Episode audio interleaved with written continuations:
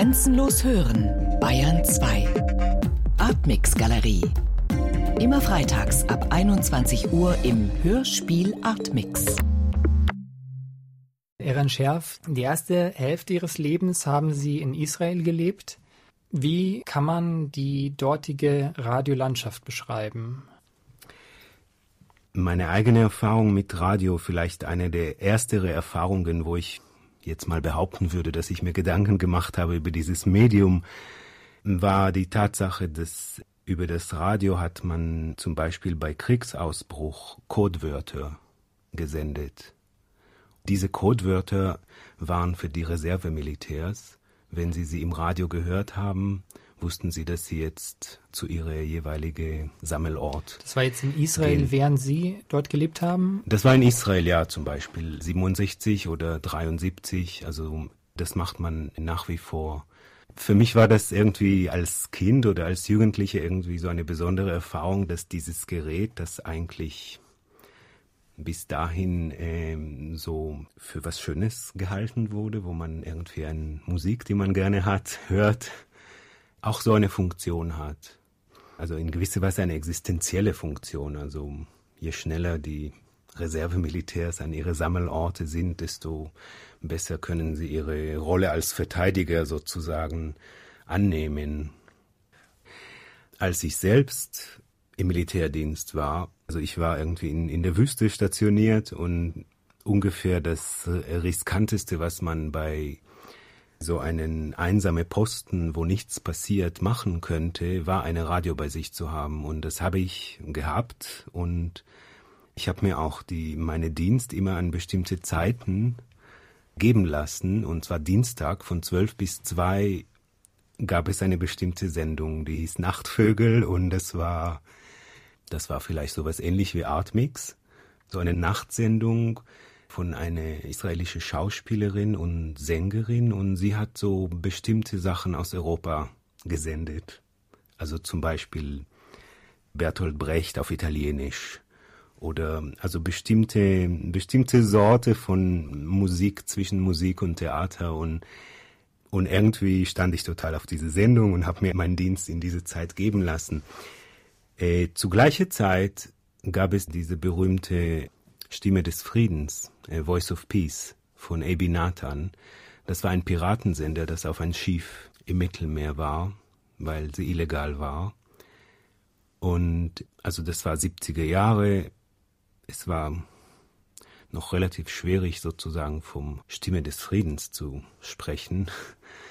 Und was ich irgendwie super fand an diese Sender, da er illegal war, haben die Getränkehersteller keine Werbungen in diese Sender gemacht. Also er war darauf angewiesen, um sich zu finanzieren. Aber die Getränkehersteller haben das Sender boykottiert. Das heißt, er hat jede Sendung eröffnet mit eine improvisierte, selbstgemachte Jingle und der hieß Trink nur Wasser. Also ist in gewisser Weise selbstverständlich, dass jemand sagt, trink nur Wasser, aber mit Betonung auf nur. Diese Geschichte haben Sie ja dann auch verwendet in einem Ihrer Hörspiele. Und das klingt eigentlich, also die Geschichte klingt wie erfunden. Gleichzeitig stehen genau daneben in Ihren Hörspielen erfundene Geschichten. Wie verhält sich das zueinander, dass diese Geschichte wirklich real ist, erschließt sich ja erstmal dem Hörer nicht sofort. Was sich dem Hörer erschließt als real oder als erfunden, sobald es erzählt wird, ist es real. Ich glaube, für meine Arbeit geht es zum großen Teil um die Realität der Erzählung.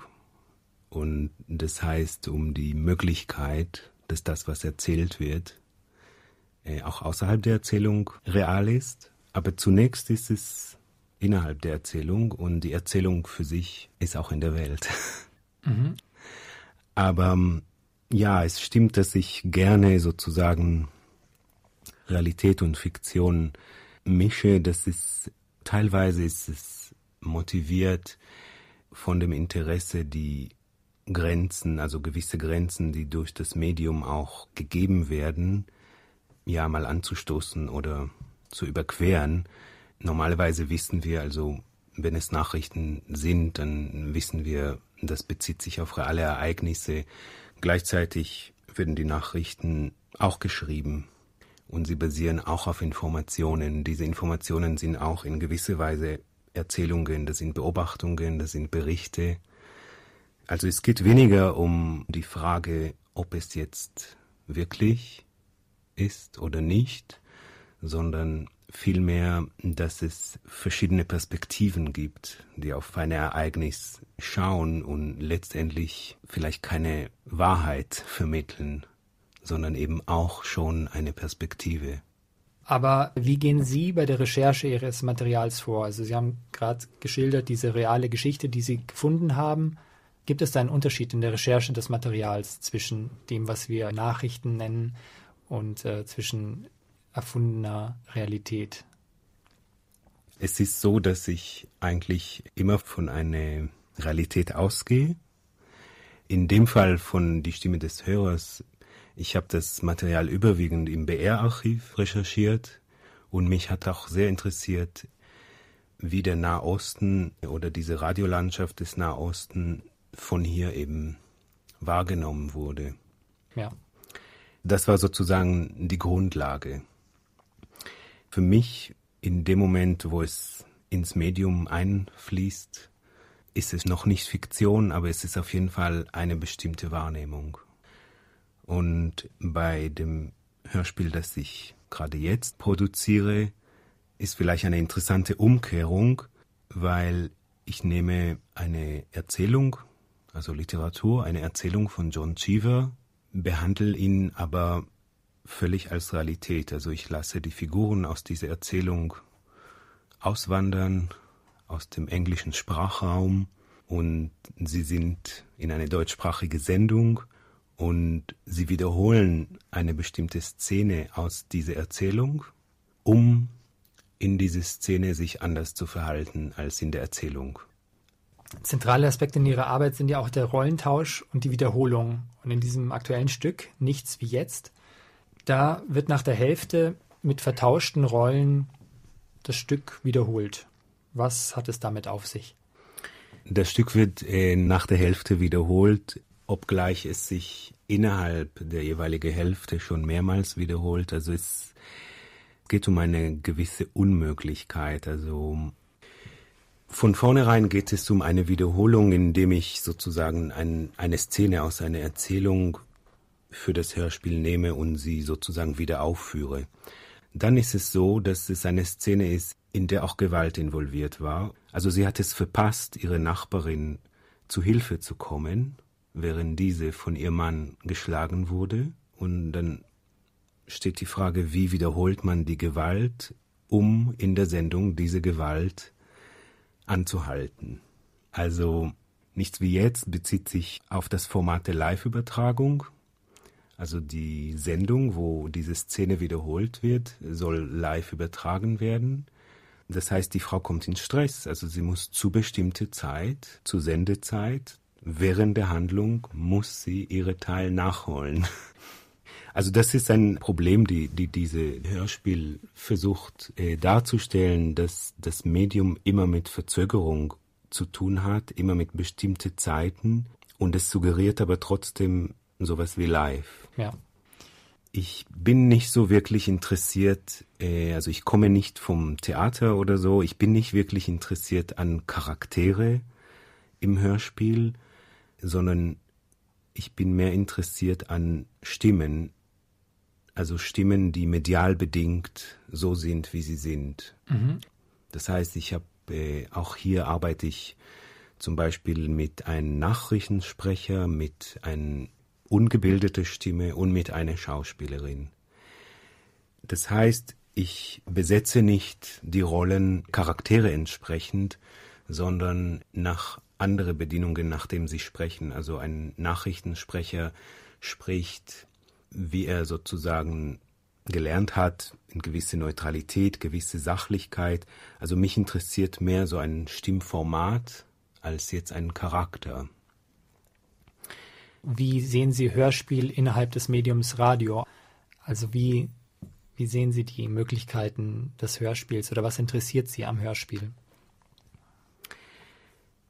Äh, was mich ja allgemein im Hörspiel interessiert, ist, wie die verschiedenen Radioformate aufeinander kommen oder hintereinander kommen. Das heißt, einerseits die Realität der verschiedenen Formate, also die, der unterschiedliche Grad, wie sie eine Live-Situation suggerieren.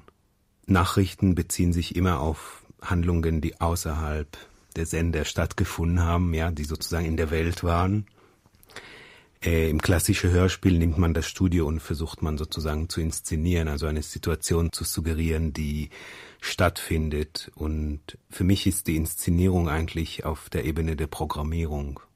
Also indem man Nachrichten einmal in der Stunde hat und anschließend gibt es Musik und dann gibt es Moderation. Das ist für mich schon Inszenierung. Das ist aber eine Inszenierung, die ist in gewisser Weise unabhängig davon, von was die Nachrichten waren, was die Moderation, welche Musik aufgelegt wird, sondern äh, das sind Formate, die in diesem Medium zusammenkommen. Und mich interessiert daraus sozusagen Geschichten zu generieren.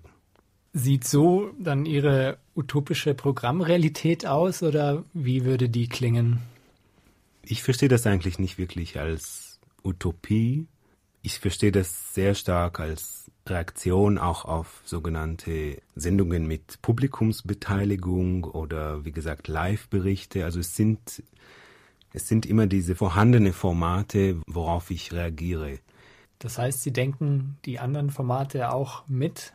Also wenn Sie ein Hörspiel konzipieren, wie ist, wie ist der Ansatz? Ja, es ist sehr unterschiedlich. Also zum Beispiel bei mein letztes Hörspiel, Sie hörten Nachrichten, das war ein Hörspiel, das ausschließlich aus Nachrichten besteht. Äh, das begann mit, mit einem bestimmten Ereignis und dann interessierte mich, wie ein Ereignis in den Nachrichten, ich würde mal sagen, dramatisiert wird. Das heißt, es gibt die erste Nachricht am Tag, wo man erstmal sagt, so und so, dort und dort ist das und das geschehen. Ein paar Stunden später fasst man das nur noch kurz, weil man setzt voraus, dass das Publikum schon weiß, dass es geschehen ist. Also jedes Mal, wo die Nachricht in den Nachrichten vorkommt, entsteht eine leicht verschobene Perspektive. Und das ist für mich interessant als Inszenierungsmodell. Was ist dann für Sie der Unterschied zwischen der Nachricht und der Nachricht im Hörspiel? Die Nachricht im Hörspiel reflektiert die Inszenierung des Tagesgeschehen in den Nachrichtensendungen. Reflektiert, das heißt, setzt es auch wieder frei, um andere Umgang damit zu finden, um darin andere Ereignisse zu involvieren.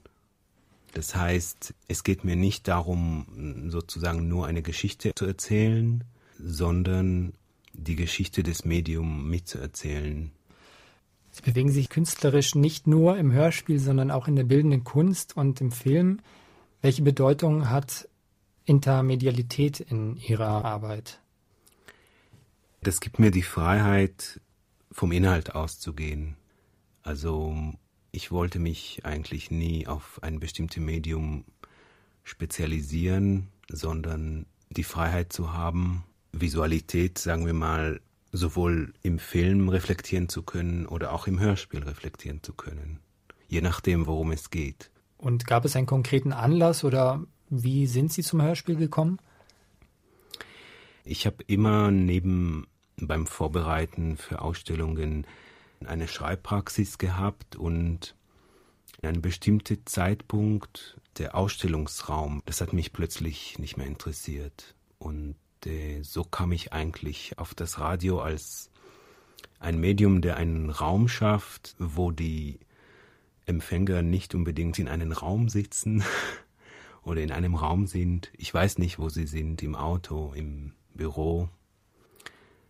Das hat mich fasziniert. Also einerseits, andererseits die Tatsache, dass es ein Massenmedium ist, mit all dem, was dazugehört, also auch die, die Macht, die es hat im Zusammenhang mit der Produktion der Wahrheit. Also wenn wir Nachrichten hören, hat es eine gewisse Legitimation für uns, weil es sozusagen ein, eine gewisse Autorität darstellt.